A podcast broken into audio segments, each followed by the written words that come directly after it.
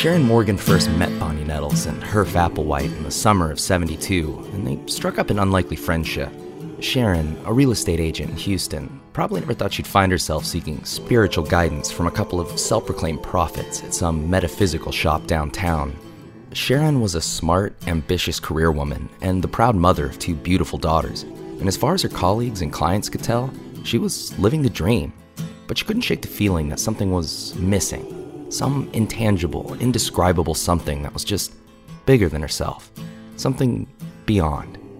Bonnie and Herff, or the two as they called themselves, definitely piqued her interest. But between work and family, it's hard enough to find time for a weekend trip, much less a spiritual journey. Life just got in the way.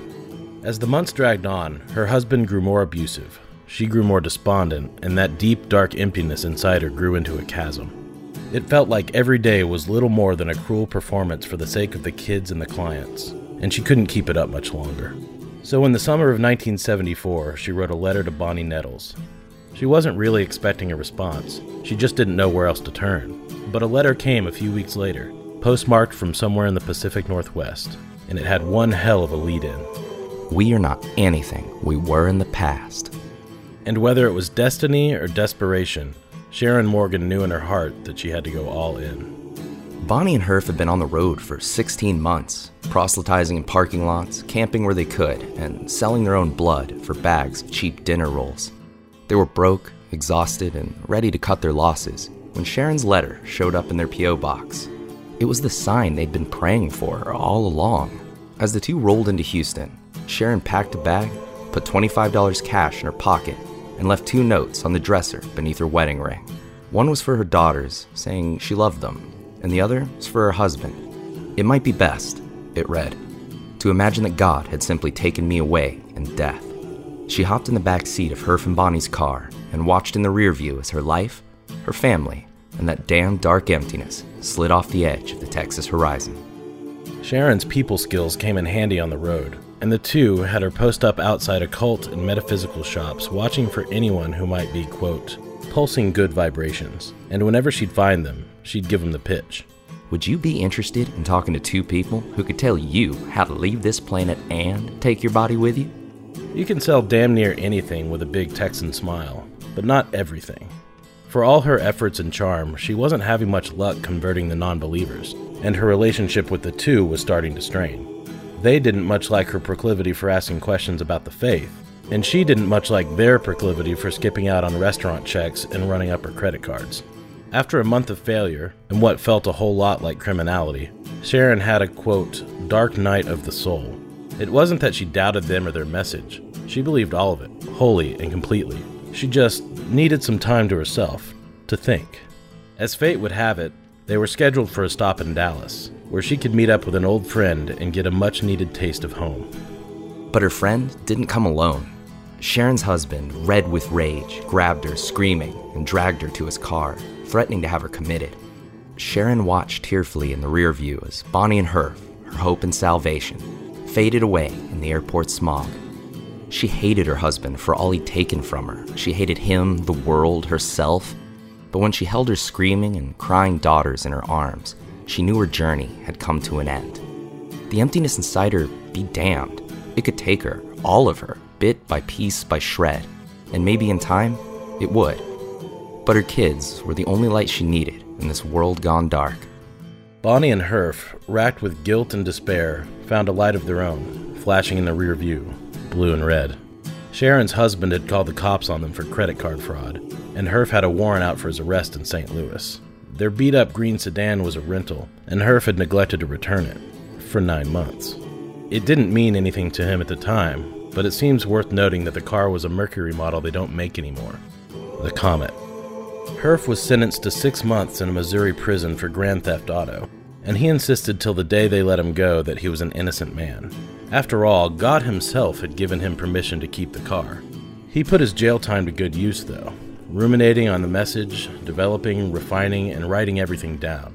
Tracks blossomed into manifestos, and soon everything just became so clear. There was an evolutionary level above human, and anyone, all of us, could get there if only we give up our earthly lives and families and follow the two on the righteous path before it's too late. Bonnie and Herff, as they saw it, were the two witnesses, the two lampstands prophesied in the book of Revelation. And when the time comes, the Lamb will open the seven seals, and the beast will ascend to earth from the bottomless pit, with hell on his heels.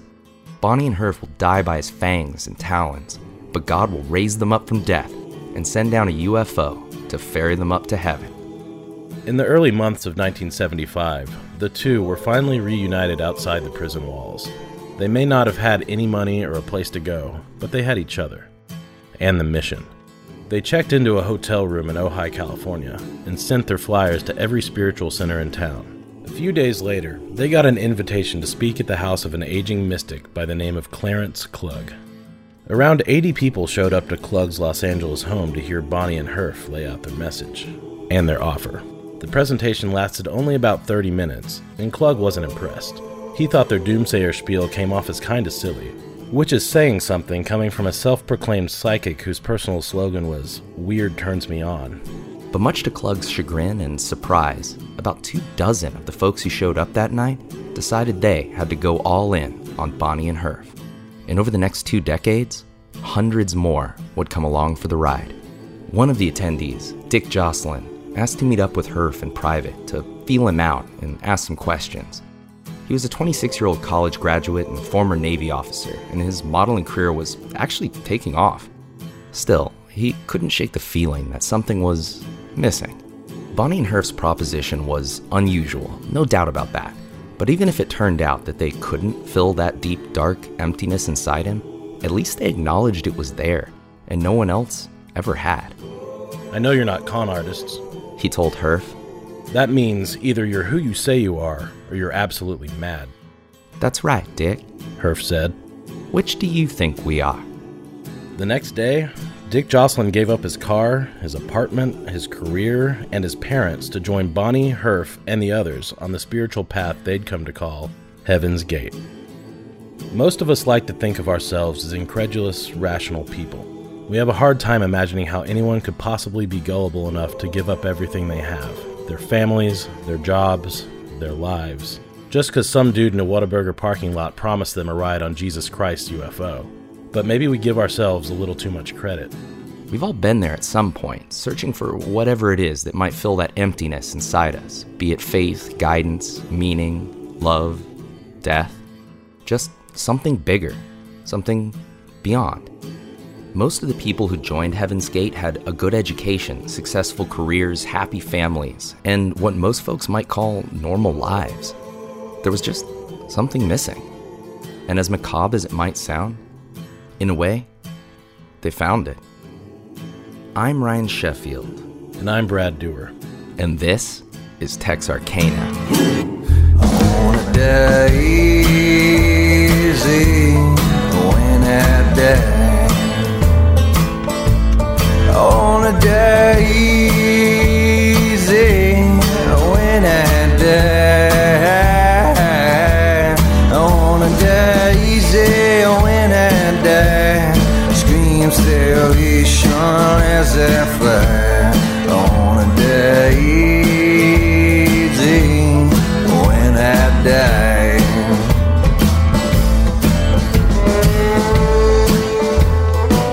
Welcome to the second half of our two episode dive into the faith, fear, and fanaticism that shaped and warped the cultural landscape of Texas.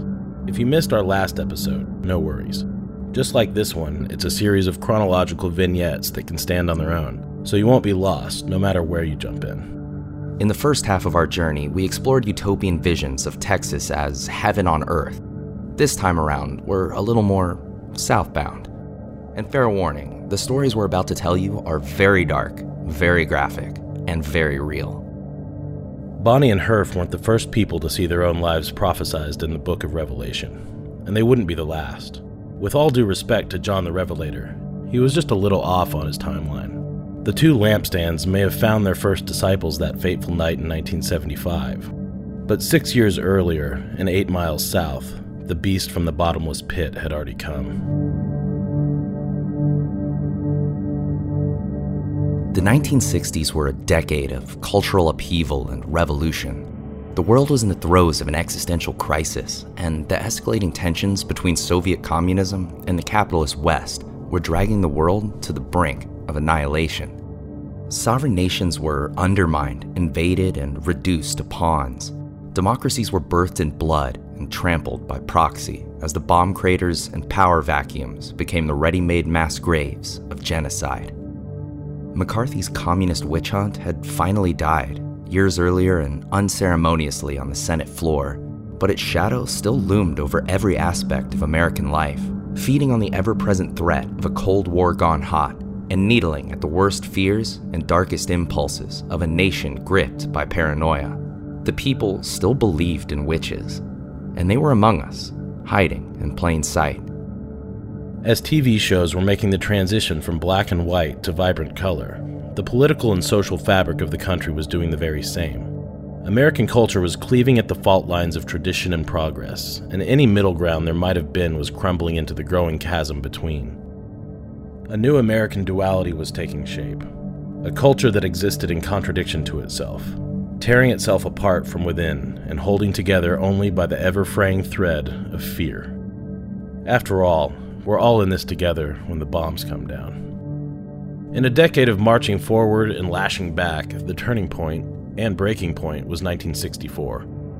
It was the year people of color and student activists took the fight for freedom and equality to the streets, campuses, jails, and televisions of America.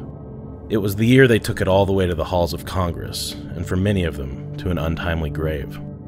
It was the year Lyndon B. Johnson, a good old boy from Stonewall, Texas, thrust into the Oval Office on a bullet from Dallas, signed the Civil Rights Act into law, ostensibly ending racial segregation in America, rending the Democratic Party in two, and giving rise to a new American right, riding high on the political weaponization of white rage.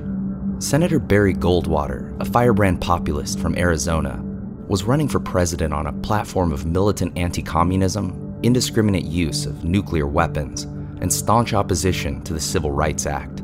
He got 75% of the vote in the Texas Republican primary and accepted the GOP nomination in a packed auditorium in Dallas.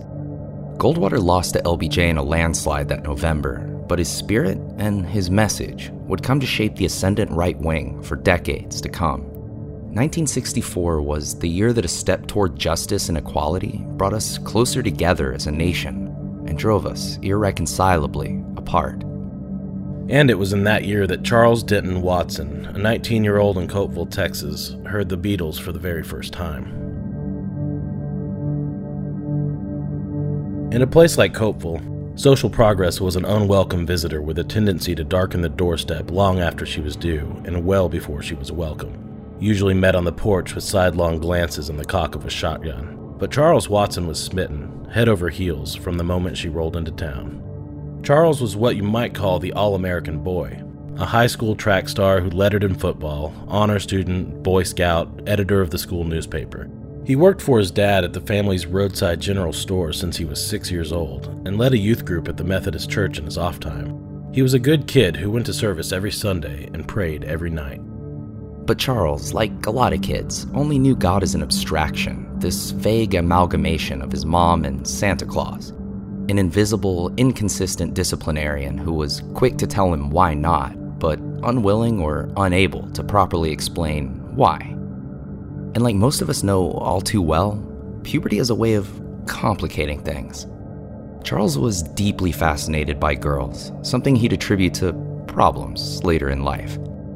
When he was 16, he started seeing a girl who had what church folks called a reputation. And in a place like Copeville, word got around. His parents made him break it off with her, and he promised he would, just like he promised them he'd stay away from the beer. Mom wasn't very hard to fool, he wrote.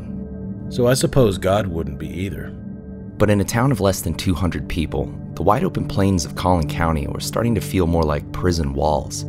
Charles Denton Watson wanted to experience what the world had to offer, to live life, have fun, and hopefully meet some girls who didn't grow up on the same street as his parents. Copeville was his hometown. He loved it, and for the most part, it loved him. But Copeville couldn't keep secrets for shit. In the fall of 1964, he enrolled in North Texas State University, known these days as UNT, in his middle namesake city of Denton. Sure, it was only 50 miles away from home, but for Charles, that was huge. It was freedom. Denton was, and is, a unique place.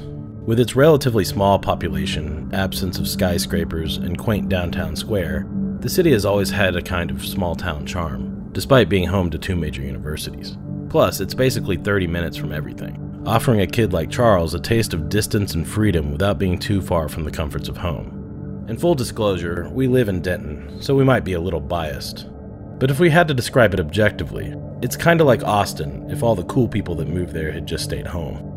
But in 1964, the counterculture hadn't quite found its foothold in town, and Charles fit right in. He'd later write In other parts of the country, students were taken off in new directions that would not only lead a whole generation to a radical break from the comfortable 50s womb we'd all grown up in, but would destroy that world forever.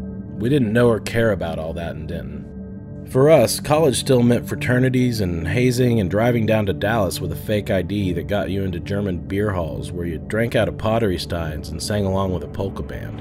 Yeah, that's pretty accurate.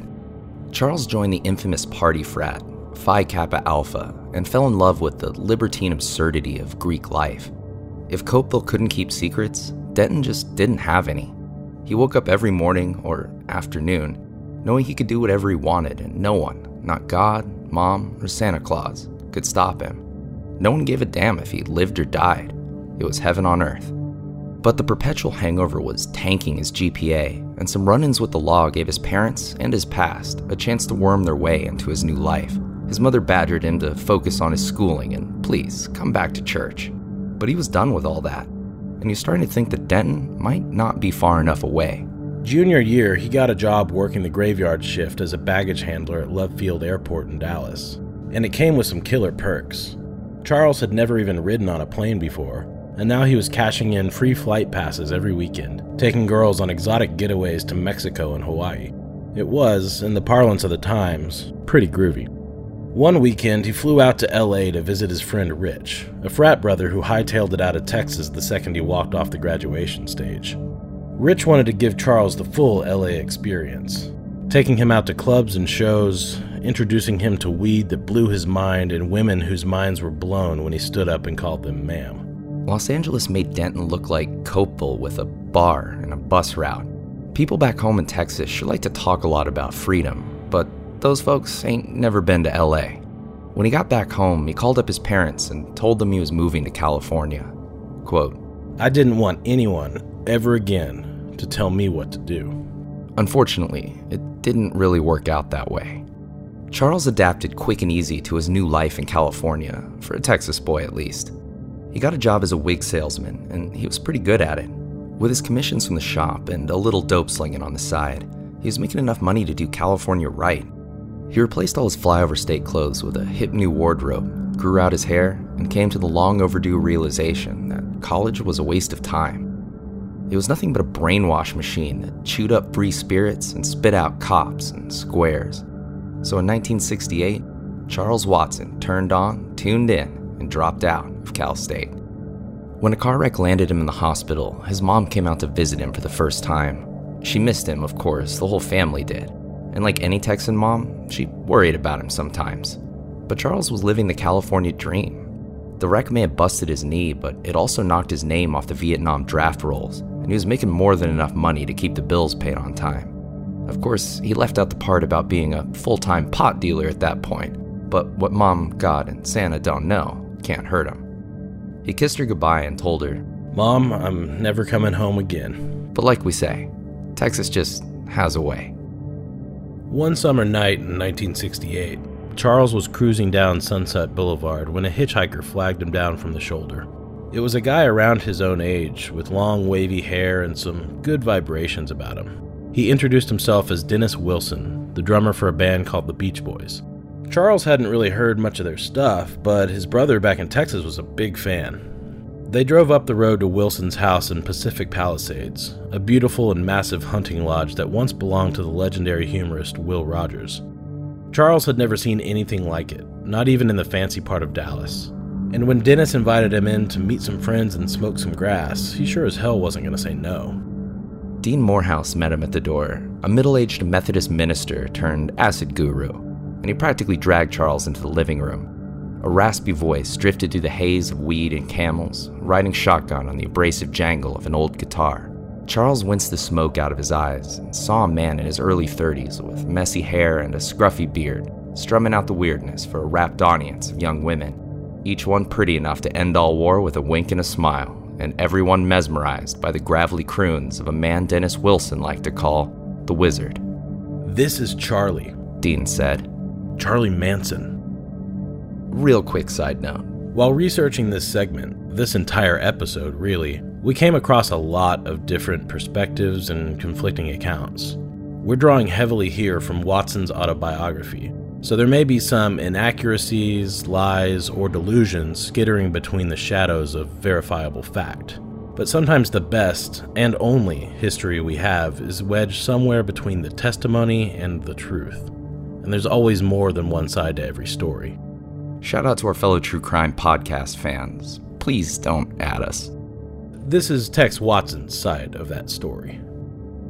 There was just something about the guy, Charlie Manson, Conversations with him veered into diatribes that ricocheted between deep philosophical musings and the deranged soliloquy of a bus station wino. There was this dark intensity to his eyes. They were the eyes of a man who'd seen a lot of pain in his life and held it so deep down, you couldn't help but wonder if it was something he'd experienced or something he'd inflicted. It was mysterious, intoxicating, scary. But Dean and Dennis were in love with the guy. Everyone was, especially the girls. Charles started spending more and more time at the mansion, chilling out with Dean and his endless buffet of pot, acid, mescaline, coke, speed, and God knows what.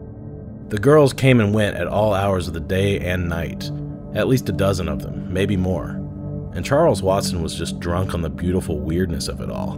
Dean talked about Manson constantly, and for the most part, Charles just half listened or tuned him out while the dope did its thing. But with every acid trip they took, it was making more and more sense.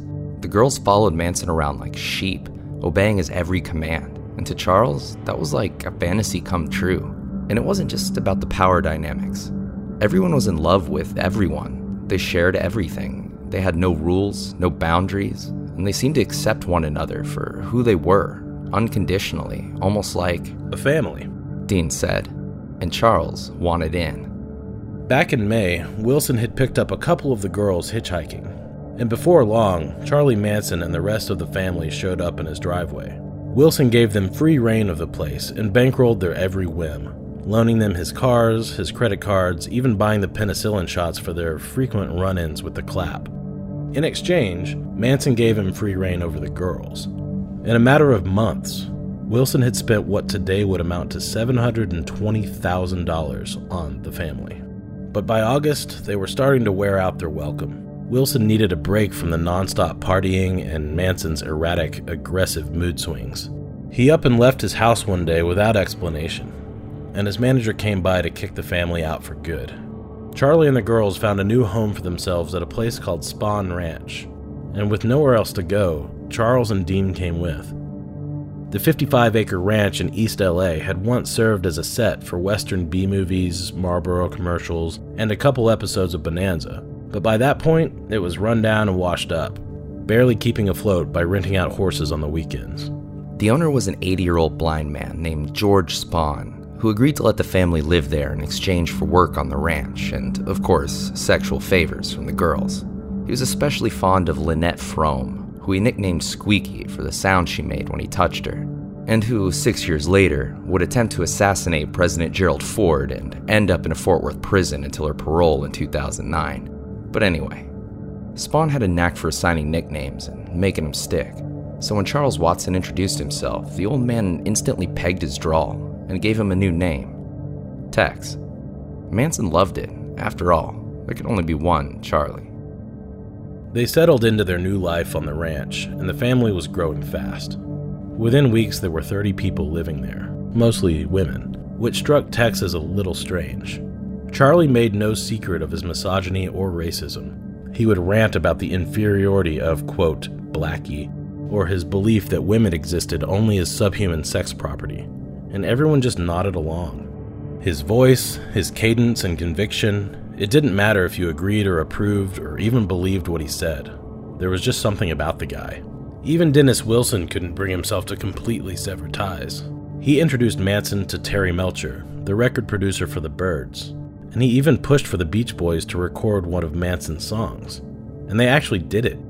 But it didn't turn out to be the big break Manson hoped for. They changed the title, rewrote the lyrics, and ditched Charlie's bluesy riffs. Worst of all, they robbed him of the songwriting credit, which meant no royalties from sales. Charlie was pissed. After all, he was born to be a rock star. He was entitled to it, and those fat cat Hollywood bastards stole his dreams out from under him. One day, the world was going to recognize him for his talent brilliance. One day, people like Dennis Wilson were going to eat crow when they saw Charlie Manson's face on the cover of the Rolling Stone. And only a year later, it would be. Charlie took everyone up to Sacramento for a week to get away from it all, but his scorn and resentment were just as infectious among the family as the skin disease Sadie picked up from some guy who'd just gotten out of prison. By the time they got back to Spahn Ranch, Tex was confused, depressed, and doubting. His image of Charlie as a loving, benevolent friend and spiritual guide was starting to crack and peel in places, and he didn't much care for the spiteful, petty asshole he saw lurking beneath. It was late November 1968, and the Beatles had just dropped a brand new, self titled double LP. As the family gathered around the turntable in the living room to drop the needle, Tex snuck off to the kitchen to call his friend Rich. He just needed a place to crash while he figured things out, just a place to think. As side 3, track 6, tore through the living room walls, Tex hung up the phone. He'd never have a better chance than he did right then. No one heard the back door slam shut behind him, drowned under the driving crash of the chorus, Helter Skelter. Pensive soul searching, it turns out, was kinda boring. Rich worked all day, and there just ain't much to do in LA when you're broke. And then Luella started coming around. She was Rich's ex, a small time dope dealer Tex had met once or twice at a party, and he fell hard. Within days, he'd moved in with her as friends, lovers, and business partners. Luella was mostly just selling pot to her friends, maybe a little acid here and there, but together they decided to go big. Within weeks, they were rolling in cash. Tex got himself a respectable haircut, some stylish clothes, and a copy of that new Beatles album. He and Luella learned every word by heart. It was a damn good record. He was happy, truly happy, but Charlie refused to let him go. He was everywhere in the songs on the radio, in the eyes of total strangers on the streets, in the reflection in the mirror. He was like an intrusive thought, the kind that creeps into your head while you're driving and makes you wonder, if only for a fleeting moment, what it might be like to steer the car into oncoming traffic. You can shake it off, shut it out, push it back down to whatever fucked up back alley of your brain it slunk out from, but it's still there, and it always comes back. No matter how far you run from your problems and your past, you can't run away from who you really are. The girls picked up the phone on the first ring. It felt good to hear their voices, but something was up. They were excited, talking over each other. Everything's changed, Tex. You've gotta come back. come home. The next day, he packed a bag and hitched a ride to Spahn Ranch. The girls rushed to meet him on the porch and threw themselves into his arms. They got him out of his square Hollywood clothes and into something decent. Then they sat him down to fill him in on the big news. Charlie, it seemed, had a brand new bag. Dig this. The Beatles got wind that Jesus had returned to Earth somewhere in LA, and the White Album is a sign, a message, a signal that it's time for Charlie to start planting the seeds of Helter Skelter. He's the fifth Beatle, man, the fifth angel. And once he gets this album out to the world, the Beatles are gonna come find him, and us too, because they're the avenging locust swarm, you know? Beatles and locusts are like basically the same thing. It's helter skelter, man, a revolution. Like the White Album is all these messages for Charlie, like secret codes, laying everything out, how it's all gonna go down. It's coming down fast. First, it'll hit the piggy neighborhoods, the fat cat enclaves like Beverly Hills and Bel Air. The black folks are gonna sneak into piggy homes and shock the fucking world. Charlie says karma's gonna roll for Blackie, and it's gonna be sheer savage butchery, man. I'm talking mutilation, eviscerations, messages scrawled in blood, unspeakable fucking carnage. And the whites, they're gonna go nutso. Mass hysteria, paranoia, chaos, and Whitey being Whitey, they're gonna cash in on it, like an excuse to go straight up slaughterhouse on the blacks. Thousands dead, a fucking holocaust. But dig this, it's all part of the plan. The dead are just the Uncle Toms, you know. The true black race is hiding out the whole time, waiting for the chance to take the stage and be like, look here, see what you've done to my people. And then bam, whites are split down the middle. The left's gonna feel all guilty and the right won't give a good goddamn. And then we got ourselves a civil war that makes the old one look like howdy doody, man. Families taking sides, parents shooting their own kids, kids slitting their parents' throats in America, and the whole wide world is gonna go up like a fucking match and burn. When the dust comes down, the blacks will pick off whatever whites ain't been cold and take over the whole show. But then there's Charlie and us. We've been hiding out the whole time down under the desert in the bottomless pit, living like kings while the earth is steeped and stewed in its own blood. That shit's in the Bible, man. And we're gonna hang down there and do our thing till our babies have babies and there's a hundred. Uh, Uh, 144,000. like a lot, okay? And then when we get to the bottom, we're gonna go right back to the top of the slide. See what I'm saying? We're gonna go for a goddamn ride. Charlie says Blackie's gonna fuck shit up. They're gonna be waiting for us whites to come run things right, because we got the smarts, you know? And they're gonna turn to Charlie, Jesus fucking Christ himself, and he's gonna have the whole world in his hands. It's gonna be a fucking gas. It was a lot for Tex to take in, and as you might imagine, he had a few questions. But now just wasn't the time to get into it.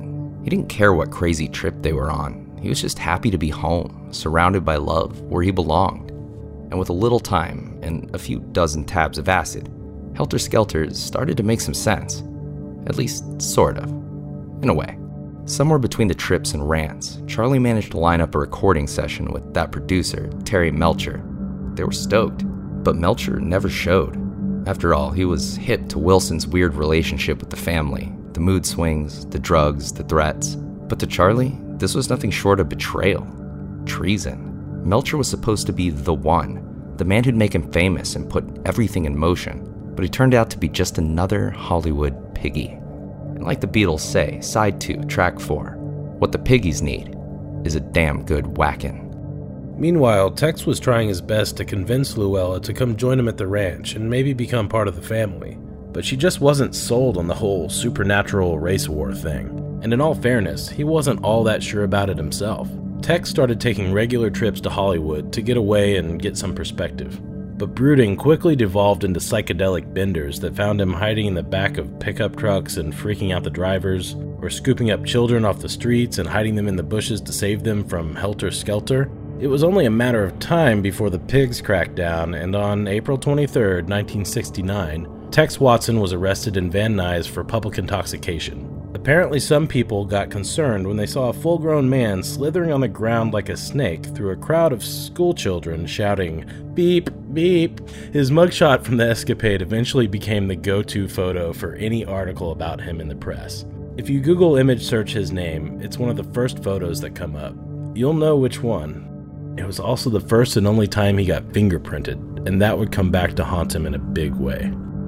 Back at the ranch, Charlie's sermons, which had always been frequent, long, and kinda hard to follow, were becoming increasingly focused on the themes of fear and death and how they could be wielded as a weapon. He started sending the girls out on what he called creepy crawls, nightly missions of breaking into homes in wealthy neighborhoods and rearranging their belongings while they slept. The idea was to make the piggies wake up afraid, and the practice they were getting in the art of breaking and entering didn't hurt either.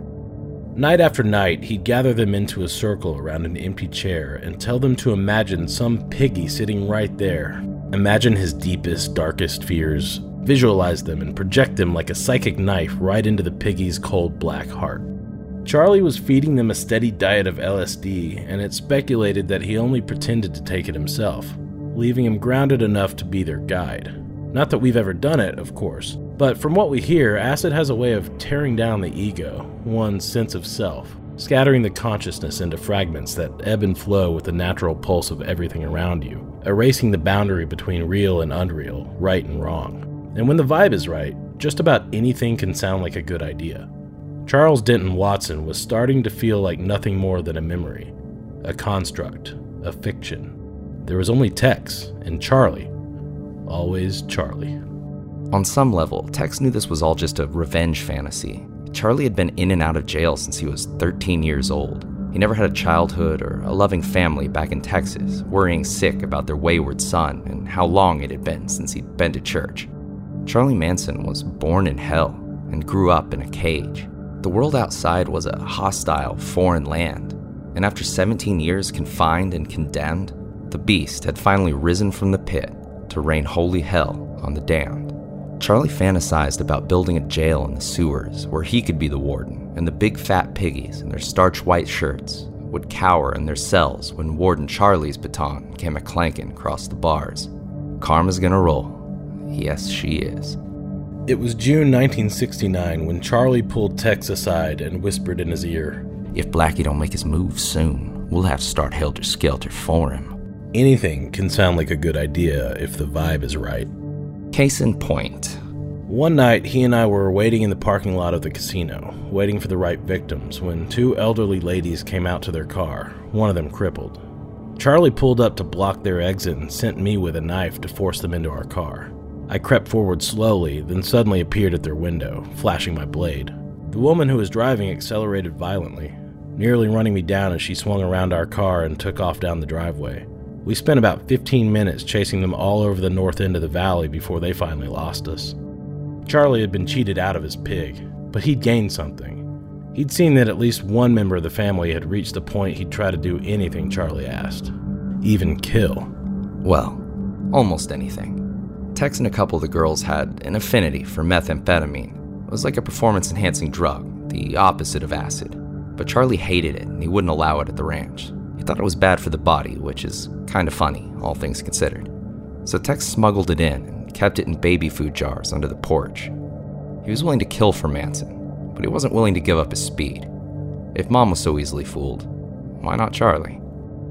Manson was obsessed with dune buggies. He was convinced they were necessary in the quest for the bottomless pit, and he started pushing the family members for cash to pad the buggy fund. Charlie knew all about Luella. There were no secrets among the family, except the crank under the porch, of course, and Tex dutifully called her up. She, of course, refused, but Charlie wouldn't take no for an answer.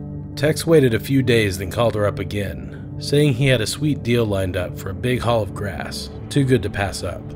All she had to do was go with him to an apartment complex somewhere in town and front him the cash to make the sale. She reluctantly agreed, but insisted on bringing a friend of hers, a low level dealer named Bernard Lotsapoppa Crow. When the three of them pulled into the complex, Crow insisted that Luella stay in the car with him while Tex scored the dope. If he tried anything funny, Crow said he'd hurt her. Bad. Tex smiled wide and played up his drawl. You know, I always come back for my girl. You can sell damn near anything with a Texan accent. We just sound so dadgum polite when we lie through our teeth. Tex gave him a wave, went upstairs with the cash, and ducked down a corridor to the other side of the building where a family member was waiting with a car, and then they floored it back to the ranch. The phone was already ringing. Big Crow might have been bluffing about hurting Luella, but he was royally pissed about getting scammed. He said if they didn't give him back his money now, he'd come down there and kill them all. And this time, it didn't sound like a bluff. The line went dead, and Charlie sent Tex up into the hills to hide out while he cleaned up his mess. Tex came down to the ranch the next morning to find out what had gone down. Charlie and another family member, TJ, drove out to Big Crow's apartment. Charlie told Crow he wanted to clear the air and make things right. TJ was supposed to grab the 22 out of Charlie's waistband and shoot Crow dead, but he froze up. So Charlie pulled the gun and pulled the trigger. Crow stood up, grinning. You're crazy! You come at me with an empty. Crow hit the ground with a bullet in the chest and his entourage backed off, hands up. Charlie nicked a buckskin jacket from one of the guys, grabbed TJ, and ran out the door. It was the same jacket he'd be wearing over his handcuffs when the news cameras introduced the world to Charlie Manson for the very first time. Charlie spent the whole day bragging that he'd, quote, plugged Blackie. So when news broke of a body turning up somewhere near UCLA, they all assumed it was Crow. The victim had been identified as a member of the Black Panther Party, and Charlie's peacocking mood faded to black. The Panthers were a fearsome presence at the time, armed to the teeth and unforgiving. Paranoia swept through the ranch, and Charlie prepared the family for inevitable retribution. What Manson didn't know was that Bernard Crow wasn't a Black Panther, and he wasn't even dead. His boys took him to the hospital and he recovered just fine. He never even called the cops. In an acid fueled frenzy, Tex and Charlie went to the Army surplus store to buy survival gear and knives, lots and lots of knives. On the way back, they got pulled over by the LAPD. The cops searched the car and found stacks of cash under a bag of blades, so they detained them for questioning for a few hours before letting them go. But they knew something was up. Goddamn hippie burnouts don't have that kind of cash just lying around on the floorboards. A few days later, the LAPD raided Spahn Ranch. But Manson was more than prepared. Most of the family was already camping out in the hills, hiding from the imaginary Black Panther vengeance. And Charlie had hired a biker gang the Straight Satans, to work security around the ranch. The Satans tipped off the family via walkie talkie, and the cops left the ranch empty handed. But paranoia can buy no doom buggies, so the family got to work in any and every way they knew how drugs and theft. One of the girls, Katie, even jacked and chopped a Volkswagen right off the dealership lot and dumped the shell in a ravine. But it was never enough. Charlie was convinced that an acquaintance of theirs, a musician and teacher named Gary Hinman, had a sizable stash of cash that was ripe for the taking. You know, like a teacher does. So on July 25th, 1969, Charlie sent three family members, Sadie, Bobby, and Mary, to pay Gary a visit and quote, Lay so much fear on him, he'll give you everything he has. Tex didn't find out what happened till they got back days later, and even then he had to coax the details out of the girls where he could. As far as he could piece it together, this is what went down. The trio paid a friendly visit to Gary's place and demanded cash, but he swore he didn't have any. There was some back and forth, then Bobby lost his cool and pulled a gun and smacked Gary across the face with the barrel. He was bleeding, crying, and swearing to Christ there wasn't any money. So Bobby tied him up and called the ranch. He's not cooperating, Charlie. What do we do? Charlie borrowed a sword from one of the straight Satans and drove out to the house, but Gary told him the same thing he told the others. There just isn't any money. So Charlie chopped off a piece of Gary's ear, stole a set of bagpipes off a shelf, and drove back to the ranch. Mary stitched up the ear with some dental floss, and Gary begged them to just let him go. Please, just go. Gary was a peacenik, a new age spiritual type. He didn't believe in violence. A lot of good that did him. They spent the next day watching him in shifts, beating him, demanding cash that wasn't there. Gary did everything he could to comply. He even signed over the pink slip for his car, but he didn't have anything else to give. The torture went on for another whole day before Bobby finally decided Gary was telling the truth. Back at the ranch, Charlie picked up the phone and said, You know what to do. Bobby hung up, pulled out his knife, and plunged it deep into Gary's chest, pulled it out, and did it again. Then the three of them took turns holding a pillow over his face until Gary Hinman suffocated to death with prayer beads clenched in his fist, muttering a Buddhist chant for peace through the blood in his throat. Bobby dipped his fingers in the blood and scrawled political piggy on the wall, along with a crude attempt at a paw print, hoping the cops would pin the death on the Black Panthers. Then he hightailed it back to the ranch. He went back two days later to see if anyone had found the body. They hadn't, and he bragged to anyone in earshot that he could hear the maggots crunching inside the corpse. The next morning, he left for a drive up the coast and managed to get himself busted by the pigs. They found him passed out on the side of the road in Gary's stolen car, wearing the same clothes he'd worn to Gary's house with the knife stashed in the trunk, both still crusted in Gary's blood. It was August 6, 1969, and Bobby Beausoleil was locked up in LA County facing charges of first degree murder. Charlie told everyone to keep quiet and lay low, and he disappeared for a couple days to figure things out. The family needed a plan. He needed a way to misdirect the cops, to divert their attention to something else. Something so similar to what Bobby had done, the piggies would think they'd botched things, that they'd locked up the wrong guy. It wasn't loyalty, it was self preservation. He had to do something before the pigs made Bobby squeal. Charlie showed back up at the ranch on August 8th and called a family meeting to break the big news. Now is the time for Helter Skelter. The sun was sinking down behind the hills, and Tex was coming down from some acid when Charlie took him out for a walk. I got a favor I want you to do for me tonight, but it'll take a lot of nerve to do it. Whatever you want, Charlie. He leaned against one of the cars, a strange look in his dark eyes. Strange even for him. He brought up Terry Melcher, the cat who'd burned him on the record deal. Apparently, he had a house out on Cielo Drive. But he didn't even live there anymore. I want you to take a couple of the girls and go down there, Charlie said, and totally destroy everyone in that house, as gruesome as you can. Melcher had moved to Malibu months ago. He'd been renting the house out to some big shot movie director, Roman Polanski. A total pig for sure, but a stranger. Take some rope and some of the good knives. Whoever's in there, I want you to kill kill 'em all. Make it a real nice murder, just as bad as you've ever seen. Pull out their eyes and hang 'em on the mirrors. And get all their money. Tex nodded along and tried to focus on the acid crackling through his jaw and sliding off his spine back into the ether. He tried not to think. Write something on the wall with the blood, like helter skelter, rise. I can't remember all that. That's okay. The girls will know what to write. Manson pressed a gun into his hands and headed up to the house to get the girls. The acid couldn't dull the edges of what was happening, what was about to happen. Tonight, he was going to become a murderer. Tex ran up to the porch and dug out his baby food jar of speed, blew a few rails, took a deep breath, and went to fetch some rope. They all met up at the car.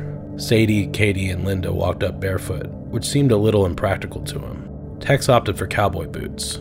He started up the engine and the girls piled into the back, and Charlie leaned into the open window. Remember to leave a sign. Something witchy. Tex hit the gas and watched in the rear view as Charlie, waving goodbye, disappeared into the darkness. They kept getting turned around and lost, and it didn't help that everyone was a bundle of nerves ready to snap and a pothole away from ralphing out the car window. It was around midnight when they finally pulled up to 10050 Cielo Drive. Tex stopped at the gate, shimmied up the telephone pole, and cut the line, then parked the car on the street. As they cleared the fence, headlights shined in the driveway. Then, as the driver rolled down the window to press the gate button, Tex appeared from the shadows, gun in one hand and knife in the other. Behind the wheel, he saw a teenage boy, his face twisted and swollen in terror. Or maybe it was just the acid. Please, uh, please don't hurt me. Uh, I'm your friend. I won't. I won't tell. The boy raised his hands to shield his face, so Tex slashed his arm with the knife, then shot him four times until he slumped over silent in the seat. He didn't know at the time that the kid had a name Steven Parent. He didn't care. Tex cut the motor and pushed the car off the drive, out of sight from the road. As far as he could tell, no one inside the house heard the shots. Everything was locked up tight, except one small window in the entryway that was cracked open a few inches. Tex told Linda to go back to the gate and stand watch. Katie followed behind her. He cut through the screen, crawled inside, and opened the front door for Sadie. The house was quiet and still. A big man was asleep on the couch in the living room, draped in an American flag. Sadie disappeared down the hallway to check the rooms. The big man stirred and mumbled. What time is it? Tex kicked him in the head with his boot. Who are you? What do you what do you want? I'm the devil, and I'm here to do the devil's business. Katie appeared from outside, and Sadie returned from the hallway with a dark haired woman in a long white nightgown. Another word and you're dead. Where's the fucking money? The big man nodded toward a nearby desk. Katie held a knife on him as Sadie again disappeared down the hallway. She returned this time with a square looking dude and a pretty blonde woman in her underwear, eight months pregnant. But the speed can blur your vision, skew the angles, make spots dance in the corner of your eyes, or maybe you just don't see the belly. Maybe you're too focused on the task at hand, or maybe you just lie when you get caught. Tex grabbed her arm and dragged her into the living room. He had enough lucidity to use his elbow to switch off the hallway light so he wouldn't leave any fingerprints, but he still didn't notice she was pregnant. The square was whining that Tex was being too rough with her, so he told Sadie to tie the big man's hands with a towel while he tied the square's hands and feet, pushed him down into a chair, then wrapped the rope around his neck. The ceiling had exposed rafters running the length of the room, so he slung the rope over one and tied the other end to the pretty woman's neck. The square struggled in the chair, shouting at him to be careful with her. She was pregnant. I told you, one more word and you're dead. The speed gives you tunnel vision. It makes you jumpy, skittish, impulsive, so he pointed the 22 and he squeezed. The pretty woman screamed, and the man fell onto the rug, groaning, bleeding, but alive. Sadie searched the house for cash and came back with 70 bucks. You mean that's all you've got? How much do you want? We want thousands. There's no money in the house, but we can get more. We just need time. You know I'm not kidding. Yes, I, I know. The square was making too much noise, so Tex kicked him in the face till his eye socket cracked, Then he kneeled down and stabbed him. What are you gonna do with us? You're all gonna die. The big man was fighting against his bonds. Kill him! Sadie came at him with the knife, but he managed to drag her to the ground. She flailed and stabbed his legs once, twice, again, until she lost the knife in the couch cushions and he wrestled her to the ground. Tex didn't have a clear shot without the risk of hitting Sadie, so he jumped into the melee and beat him with the butt of his gun so hard a piece of the grip broke off on his skull. But the big man, somehow, made a break for the door, dragging Tex and Sadie by the rope all the way to the front porch. Help me. God, help me. Tex stabbed him again, again, again, again, then shot him twice, and the man finally slumped to the ground and laid still. Linda was standing in the front yard watching, petrified, screaming. Make it stop. It's too late. The woman in the nightgown, streaked in blood, made a mad dash across the lawn. Someone's getting away. Katie tackled her to the ground and pinned her wrist. She looked up at Tex and Katie, calm, emotionless, and resigned. I give up. You've got me. Tex didn't know at the time that she had a name Abigail Folger. He stabbed her 28 times and felt nothing but the warm, sticky blood between his fingers. He looked over his shoulder and saw the big man had somehow dragged himself off the porch and halfway across the lawn. That mother was strong. Tex ran over there and pushed his face into the dirt. He raised the knife and brought it down, again, again, again, until he lost sight of his hand beneath the blood. He didn't know the man had a name Wojciech Frykowski. The coroner's report would say he was stabbed a total of 51 times. Tex staggered to his feet and headed back to the house with Katie close on his heels. They found Sadie sitting on the couch, clutching the pretty woman while she sobbed, sniffed, and begged. The acid had snapped, crackled, and gone, but the speed was still cranking out the hits. And it wasn't until the woman begged to have her baby before they killed her that Tex finally noticed she was pregnant. He didn't know at the time that this woman had a name, a famous one, Sharon Tate, but he wanted to know that. For a moment, right then, he cared. But as fast as things snapped into focus, killer, they slid back into a blur. Sadie just sat there, frozen, so Tex lunged with the knife. Mother. Again. Mother. Again. Mother. Tex stabbed Sharon Tate 16 times before she finally stopped moving, and everything went quiet. So quiet, they couldn't help but whisper. Are they all dead? Yes. Write something. Write something that'll shock the world. She picked up the towel and dipped it in the thick pool of red blooming out from Tate's pregnant belly and scrawled the word pig on the front door of the house. They gathered the weapons and ran back to the car where Linda was waiting with the engine on, a ghastly pale, trembling, gasping mess, clenching the wheels so tight her fingers looked like they might snap off at the knuckle. Drive! They blew past the gate and disappeared into the deathlike quiet of Cielo Drive. They tossed the weapons and bloody clothes as they drove off cliff sides into a ravine then they stopped at a gas station, checked themselves for blood, and bought gas with the money they'd stolen. Charlie was waiting for him on the fake movie set boardwalk when they got back to the ranch. And what are you doing home so early? They recounted what happened, real messy, just like you asked. Do you have any remorse? No. Okay.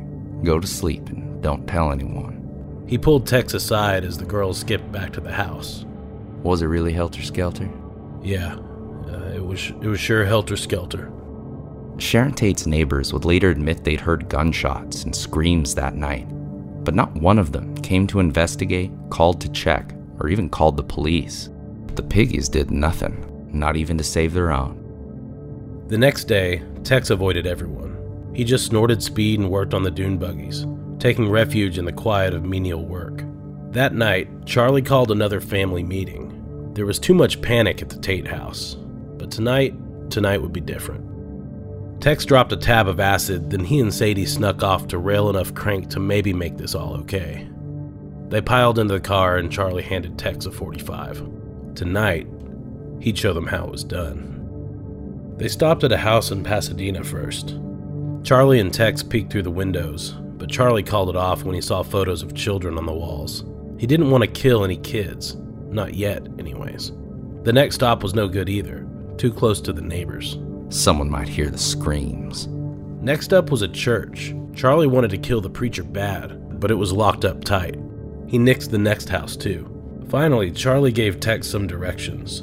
Specific directions. like maybe he had a destination in mind all along. They pulled onto Waverly Drive, and Tex recognized one of the houses from some acid party, but Charlie insisted it wasn't the target. 3301, that's the spot. Place they'd never been. People they didn't know. Pigs, though, right? Through the window, Tex and Charlie saw a heavy-set man asleep on the couch with a newspaper draped over his face. The back door was unlocked, so they quietly pushed it open and found a big dog waiting on the other side. Maybe the dog was just a bit too friendly, or maybe Texans just have a way with dogs. But it wagged its tail and licked Tex's hand, nuzzling in for some pets as they shut the door behind them. Charlie pulled the 45, and Tex brandished a bayonet he'd picked up at the Army surplus store. They crept over to the couch, and Charlie pushed the muzzle of the gun into the man's chest. As he brushed the paper off his face and his predicament sunk into his dilated eyes, Tex had a sour flash of deja vu. Who are you? What do you want? Or maybe it was just the acid crackling through his bones and radiating out through his nerves. Tex watched the man's eyes hike up the barrel to meet Charlie's crooked smile. We're not gonna hurt you. Just relax. Don't be afraid. How can I help being afraid when you've got a gun pointed at me? It's okay. I'm your friend. We don't want anything but money. Charlie tore off the man's leather necklace, and Tex used it to bind his hands. Charlie disappeared down the hall and came back a few seconds later with a woman in a blue nightgown, gun pressed to the back of her head. Don't worry, it's just a simple robbery. He sat her down next to her husband's feet. Look, we'll give you anything you want. Just tell us. Do you have any cash? There was only a few bucks in the man's leather wallet. I can get you more. Just let me take you to the store and you can get as much as you want. No, we just want what's here. Charlie took the woman back to the bedroom, put a pillowcase over her head, wrapped the cord of a bedside lamp around her neck to hold it in place, then did the same to her husband. Once the cord was wrapped good and tight, Charlie pocketed the gun and made his way to the front door. Make sure the girls get to do some of it. He said over his shoulder. Both of them. A few minutes later, Katie and Leslie appeared in the kitchen. Did he say to kill him? Tex asked, whispering. They nodded. But acid makes it kinda hard to whisper. You're gonna kill us, aren't you? Katie started digging through the drawers for knives. Tex walked over to the sofa and straddled the man. He didn't know the man had a name, Leno LaBianca, and he stabbed him in the throat with the bayonet. The man managed to scream through the blood gushing out of the hole in his neck. Don't stab me anymore. Tex watched the bayonet sink into the man's chest and re-emerge again, like a magic trick. Here I am, and then, I'm dead. I'm dead. Leno said, through the deep red puddle on the pillowcase where his mouth should be. What are you doing to my husband? Tex had nearly forgotten about her. He and the girls rushed into the bedroom where they found the woman in a corner, pillowcase still covering her face, obscuring her humanity in a way that suited the acid just fine. The cord was still tied around her throat, and she was blindly swinging the lamp around in a broad arc. But the bayonet had range, and soon found purchase between her ribs. Tex thrusted in and out like magic. Again, again, until she was dead. And then again, and again. Her name was Rosemary LaBianca, and Tex didn't give a good goddamn. He's still alive. He left the woman in a pool of gore and scrambled into the living room, where the speed and acid throbbed and vibed together, Charlie's voice replaying like a chorus, ricocheting around his skull and ripping through his brain. Make it as gruesome as you can. He got on top of the man and stabbed him 12 times before he finally went still. He dragged the tip of the bayonet down to the man's stomach and carved war into the soft belly flesh. Tex washed the blood off his hands in the kitchen sink while Katie pulled an ivory handled fork from one of the drawers. She stabbed the man's corpse 14 times and left the fork jutting out of his stomach. She went back to the kitchen and grabbed a steak knife, then buried it halfway through his neck like she was planting a flag. Tex went back to the bedroom with Leslie. Charlie wanted the girls to get some too, and it wasn't too late.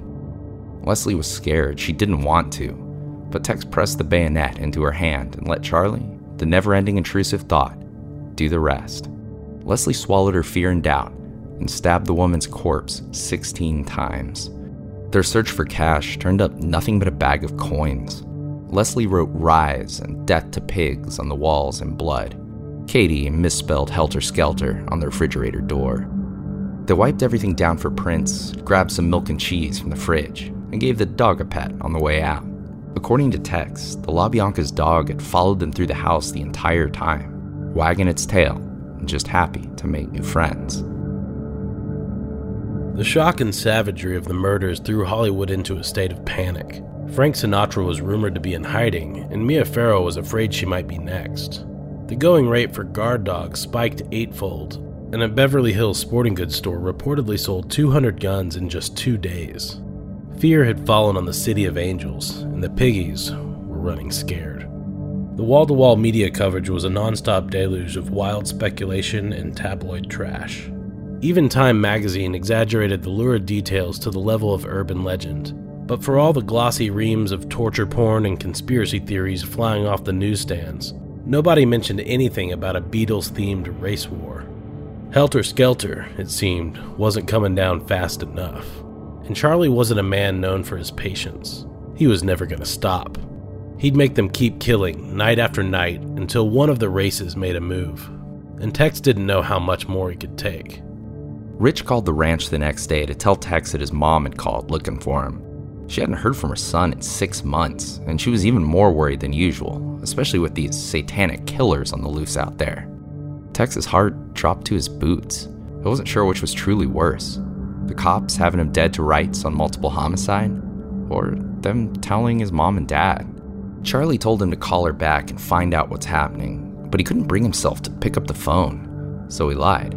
He told Charlie the FBI came to his parents' house looking for him, and he had to hide out somewhere, lay low until the heat was off.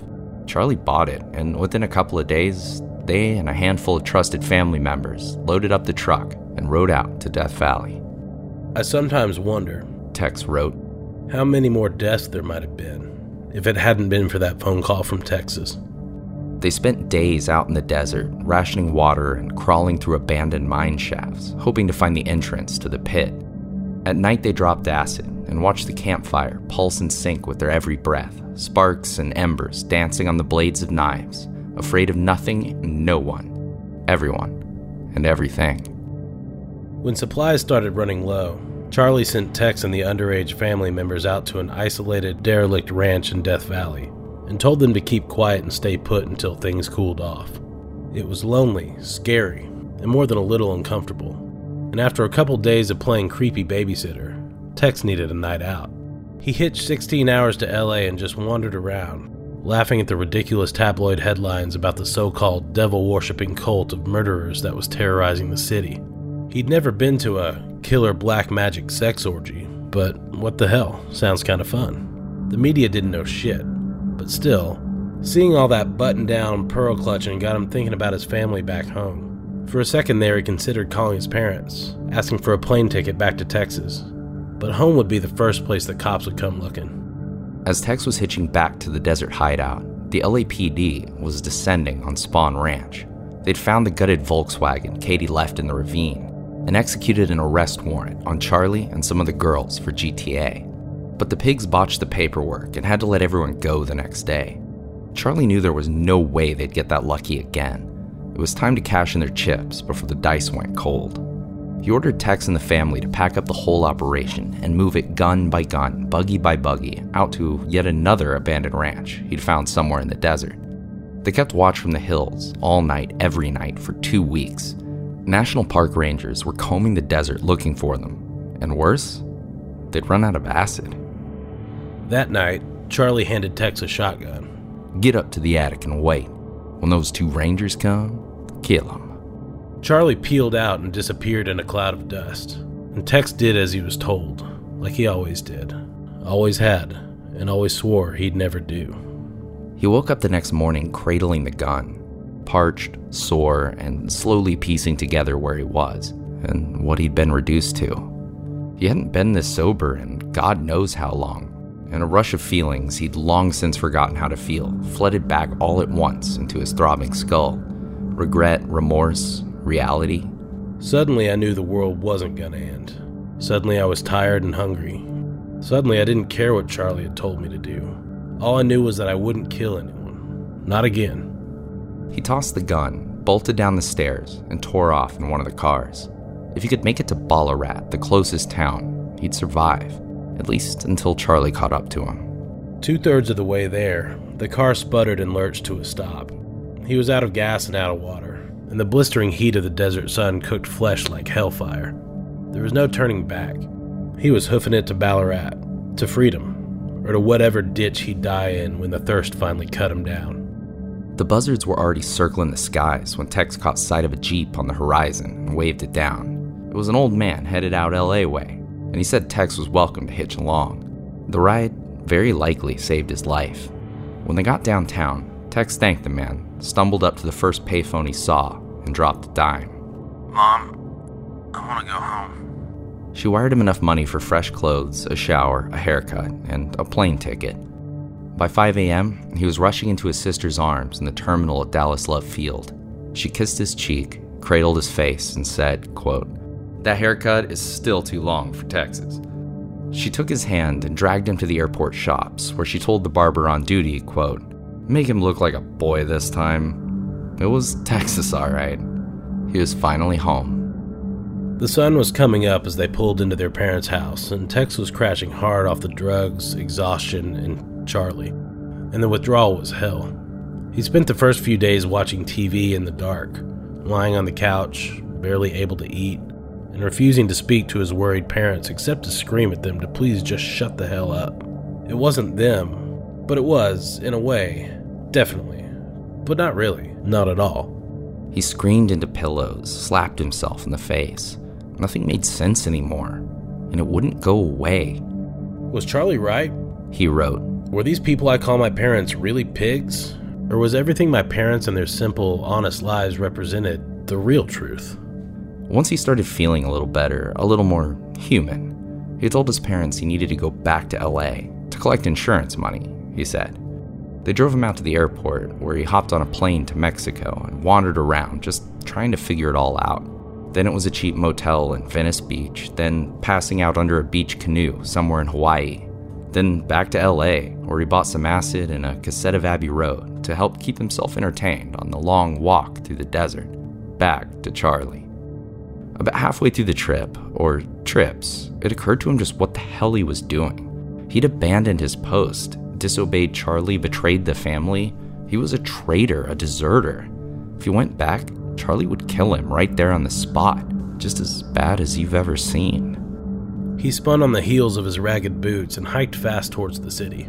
After a few hours, or maybe a few minutes, who knew, he spotted the trailer home of an old prospector he'd met a few times before, a man named Tex.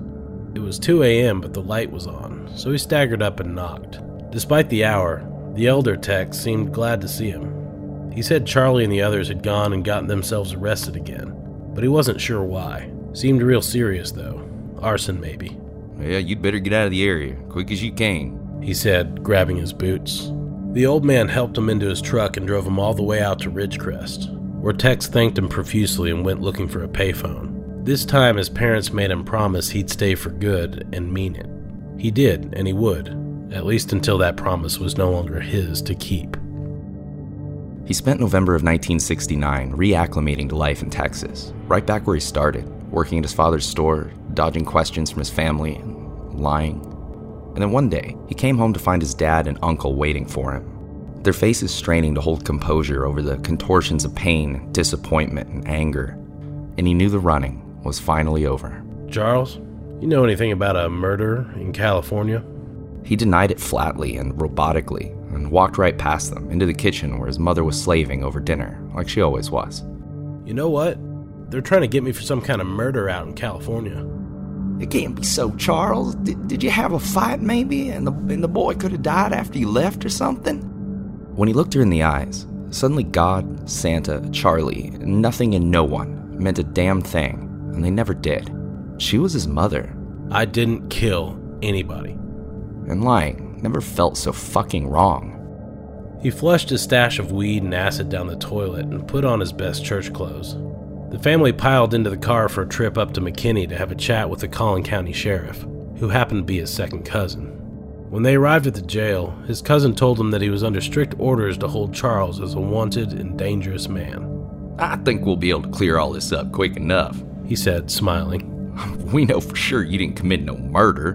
But the rest of the world wasn't so easily convinced. The media descended like buzzards on blood, swarming the jail in shifts, day and night, and interviewing anyone who didn't recoil from the mic shoved in their face. In a lot of ways, Texas itself became the story behind the story. Six years after the assassination of a president, that backwater state was making headlines again, and the world wanted answers. They wanted to know how a quaint Norman Rockwell town like Copeville could possibly breed such horror, and just how much more of it Texas might be harboring. The nonstop media coverage treated his family like camera fodder, collateral damage in the war for primetime ratings. Within days, his father had painted over the Watson family name on the storefront that had taken him a lifetime to build. They, his own family, had become the final victims of the killer they called Tex Watson. The media were willing accomplices in their suffering, but that didn't matter. He was the one who held the knife. But they stood by him despite it all and hired a friend of the family, Bill Boyd, to handle his case. Long before the Texas Hammer and the strong arm of the law became fixtures of rabbit eared daytime TV, Bill Boyd was the quintessential Texan defense attorney. And they were lucky to have him. The state of California had just issued an arrest warrant and a demand for the immediate extradition of Charles Denton Watson on seven counts of first degree murder.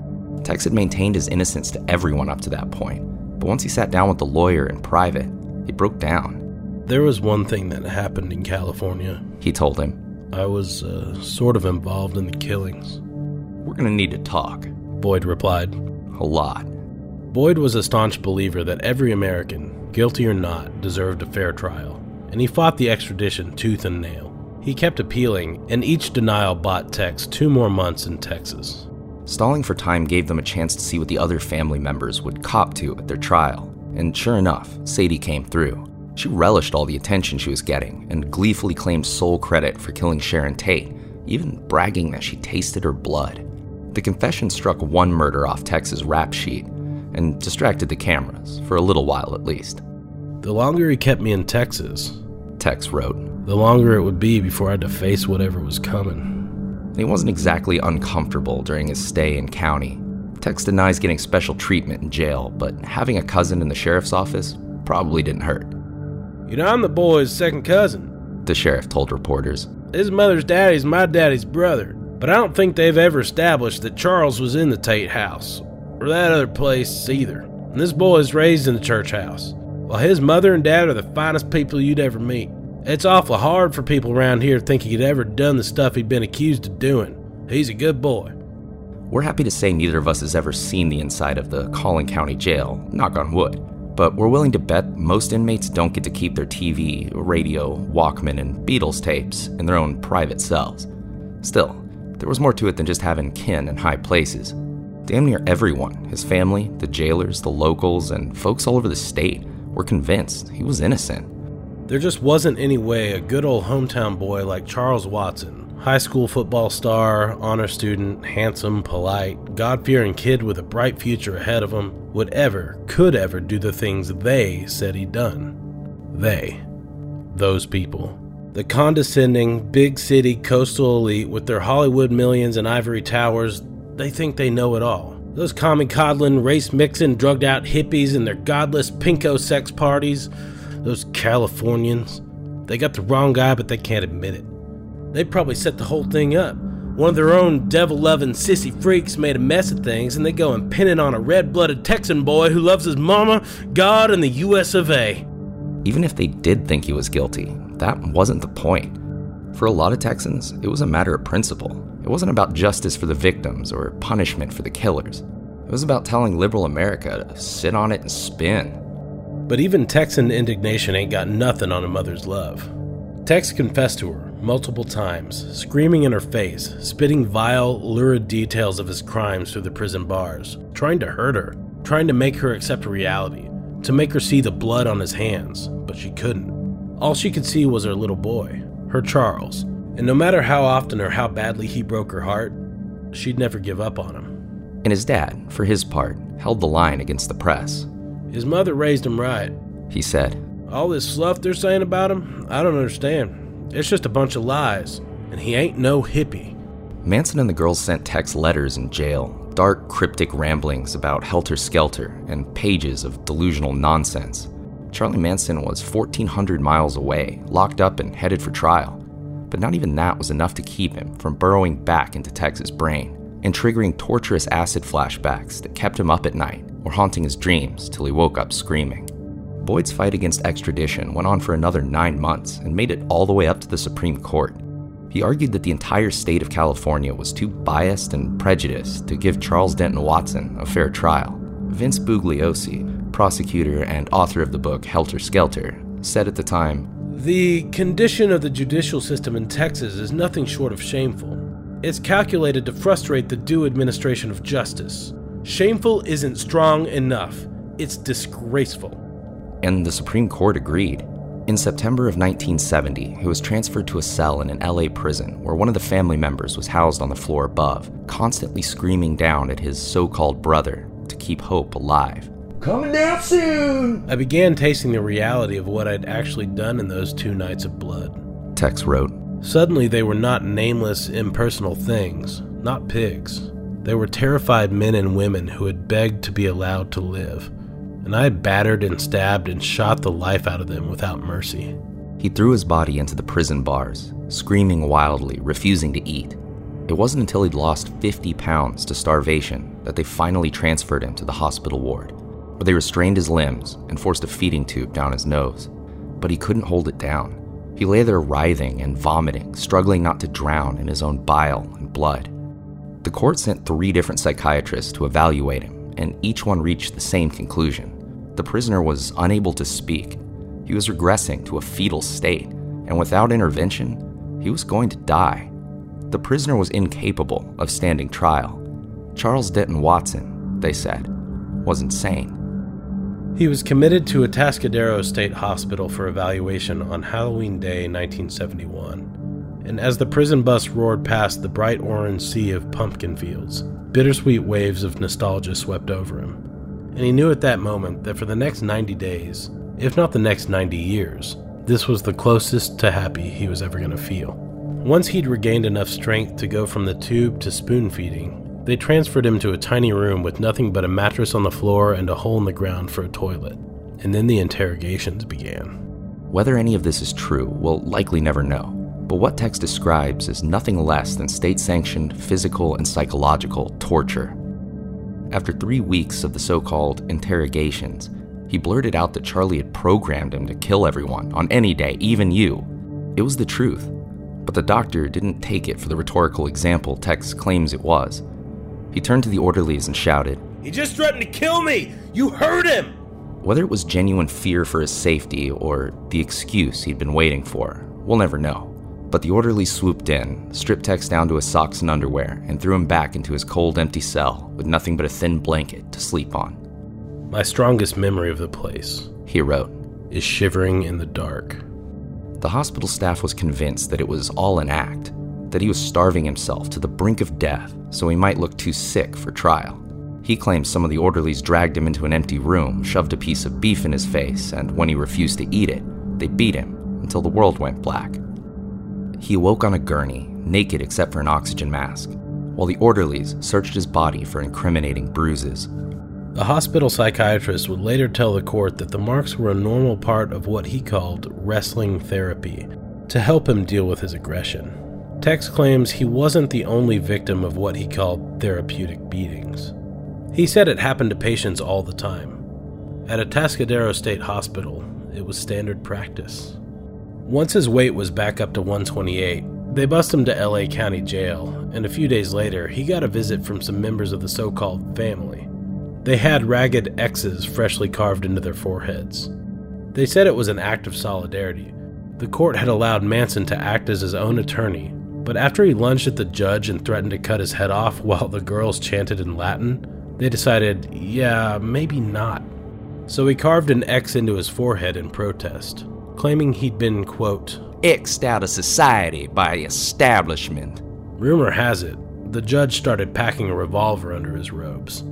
After the visit, Tex told the jailers he never wanted to see the family again. The trial was, for lack of a better term, a shit show. Charlie and the family made themselves a constant spectacle, not exactly helping their case. The tabloids ran wild, and even President Nixon weighed in, preemptively declaring Manson's guilt before the verdict was even in, nearly causing a mistrial and defying all established norms without precedent and without rival until, well, now. On March 29, 1971, Charles Manson, Susan Sadie Atkins, Leslie Kasabian, and Patricia Katie Krenwinkel were found guilty of first degree murder. Charlie had never personally killed anyone, but the jury decided he had so much psychological control over the family that through them he effectively held the knives. There wasn't any use speculating about the sentencing phase. In California, the punishment for first degree murder was stark and clear death by gas chamber. A handful of family members were holding constant vigil outside the courthouse for days, waiting for the verdict. And when it finally came down, they stared wide eyed into the camera lens and spoke directly to all the piggies of the world. Death? Death? That's what you're all gonna get. On May 10th, 1971, Charles Denton Watson pleaded not guilty by reason of insanity. His lawyer was convinced he could get the charge reduced to second degree murder, if not get him fully acquitted via hospitalization. Tex spent the summer under intense psychiatric evaluation, reading the Bible whenever he was left to himself.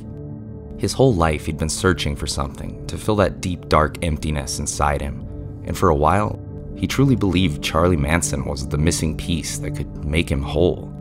But as he stared down the gas chamber, he saw the light at the end of death row. My horrors were part of a larger horror, a whole world gone wrong, that in no way took away my responsibility for what I'd done what I'd allowed myself to become, but it explained why. When I'd opened myself to whatever was around me in this broken world, what flooded the emptiness inside me was demonic and deadly. I was barely human anymore. God could heal what I'd done to myself. There could be light, even in my darkness. And Charles Denton Watson knew in his heart he had to go all in. His mom attended every day of the trial, suffering in anguish and horror as the facts, one after another, undeniable and damning, were laid bare for all to see. But her love, like God's, was boundless. When she walked up to the defense table to hug her son, he recoiled away. He was trying selfishly to spare himself the emotional pain, so she instead, selflessly, shouldered it all for the both of them. She'd used the family's meager savings to rent a tiny apartment halfway between the courthouse and the closest Methodist church, walking every day to the trial proceedings and every Sunday to service. And at both places, she found herself rejected, scorned, and turned away. She visited him in jail at every opportunity, offering her support, encouragement, and love, but Tex barely spoke to her. He just pushed her away. Before long, she started wearing dark sunglasses to hide her tears. The pastor at the church snubbed her just the same, wanting nothing to do with the mother of a murderer. And we gotta admit, we teared up a little when we read her meek, humble, and heartbreakingly Texan response to the preacher's callousness. Well, I guess city Methodists just aren't like the country Methodists back home. She even took the stand as a character witness, pleading with the judge, the jury, and the American people to spare this killer that stood before them, because somewhere inside this monster beat the heart of the son she loved more than life itself. But they, those people, refused to forgive. The media buzzards had long since torn apart the all American Norman Rockwell facade and left the public perception of Texas and all it wrought out to bleach in the Death Valley sun.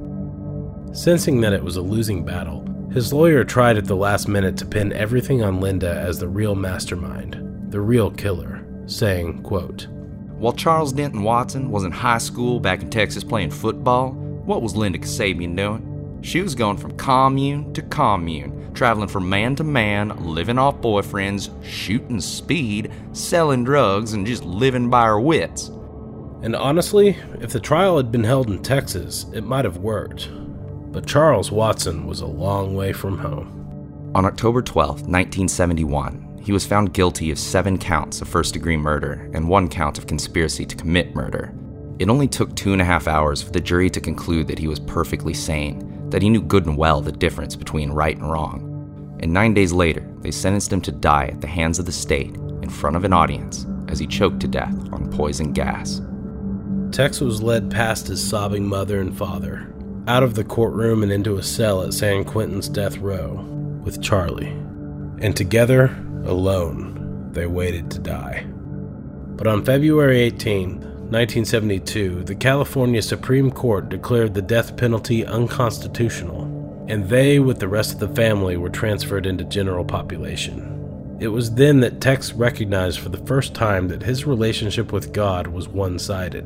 It was all about what he got, not what he gave. He needed to serve. He had to go all in. Before long, the Department of Corrections decided it was in everyone's best interest to separate him from other members of the family, so they transferred him to California Men's Colony. It was a progressive, reformative place with decent amenities, low violence, and even conjugal visits. Like Scandinavian prisons, the inmates had rooms to themselves instead of cells, and they were allowed to carry their own keys. He even got a job at the prison pharmacy, which is pretty impressive given his track record.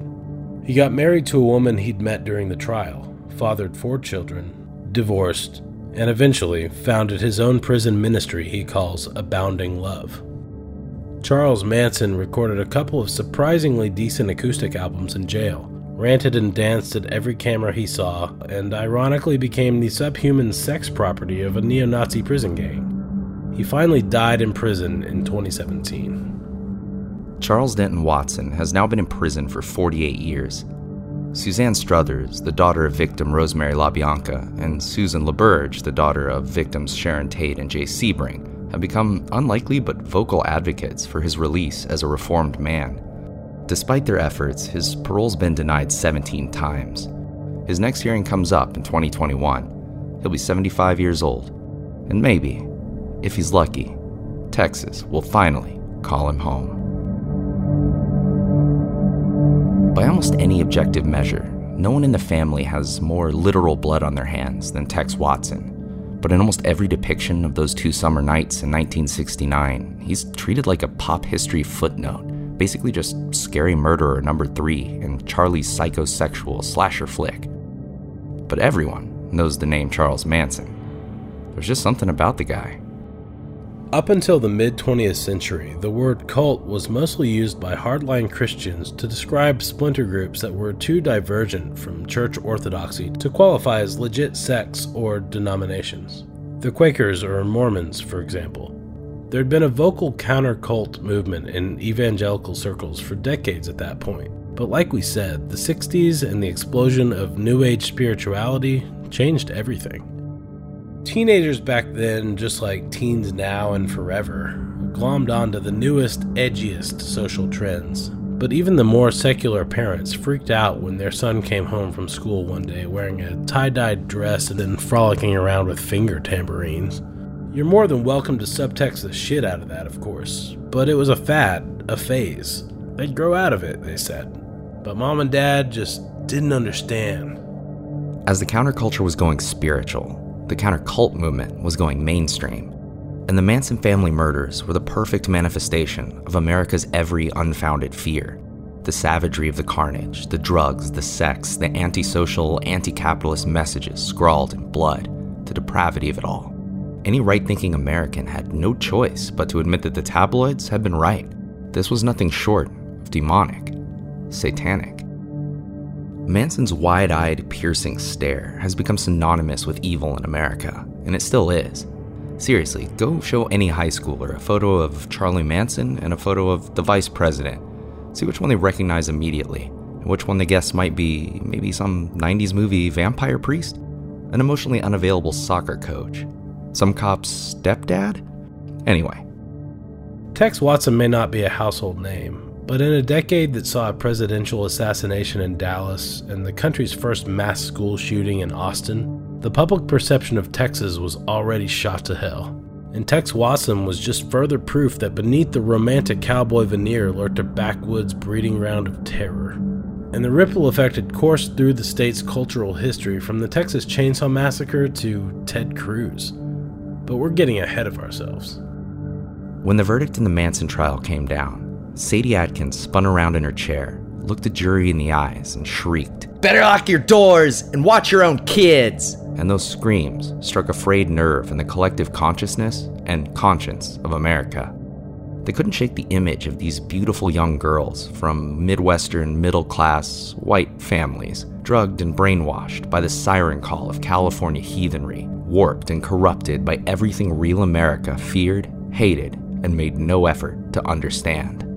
The word cult took on a new meaning a small group of people completely beholden to a dangerous leader, one who separates them from their families, poisons them against outsiders, demonizes dissenters and critics, and demands unquestioning loyalty, devotion, and obedience.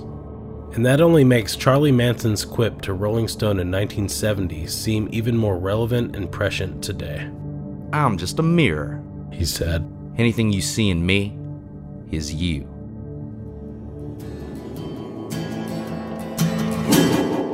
To be continued.